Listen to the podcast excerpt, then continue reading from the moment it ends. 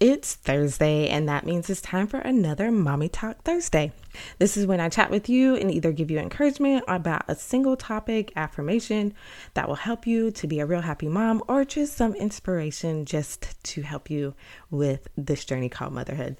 So, today I just wanted to come by and talk to you about talking to your significant other about your dreams.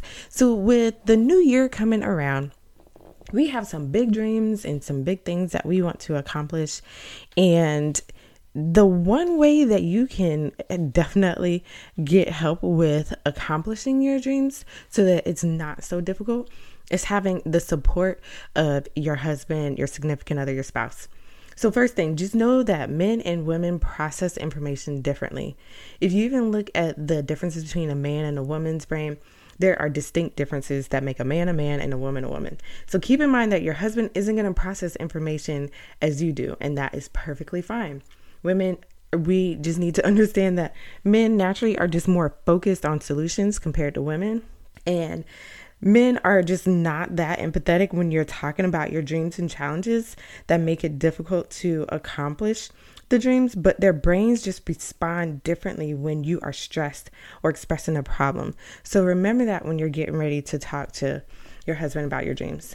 And then another thing that I like to use, because like I said, men do process information a lot differently, is a lot of times I get super emotional. And I think a lot of us, we tend to kind of go on and on and on about our dreams and telling the story behind why we want to accomplish a dream and whatnot. So, whenever I read emails um, from the Navy, especially when they're really, really long, there will be an acronym at, at the front at the beginning of the email that says bluff, B L U F, which stands for bottom line up front. And this is just a summary, probably just a sentence or no more than two sentences. Usually just one sentence that explains what this long email is about with recommendations in the conclusion, all right there, boom. And if you want to read that long email, you can.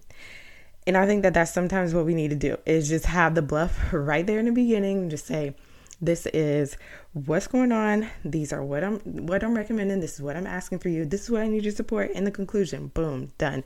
And then if you want to go on and on, you can.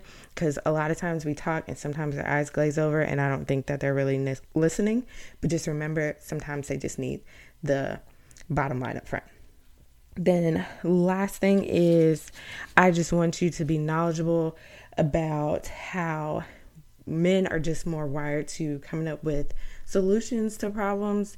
So, um, be sure when you're presenting the idea on how you're going to achieve those dreams that you have covered that aspect so that your husband can relax and be more accepting and supportive of your pursuit of following your dreams um, and you know having these big goals for 2020 so that is my three big tips for having conversations better with your husband about accomplishing your dreams so remember number one you want to remember that men and women are different.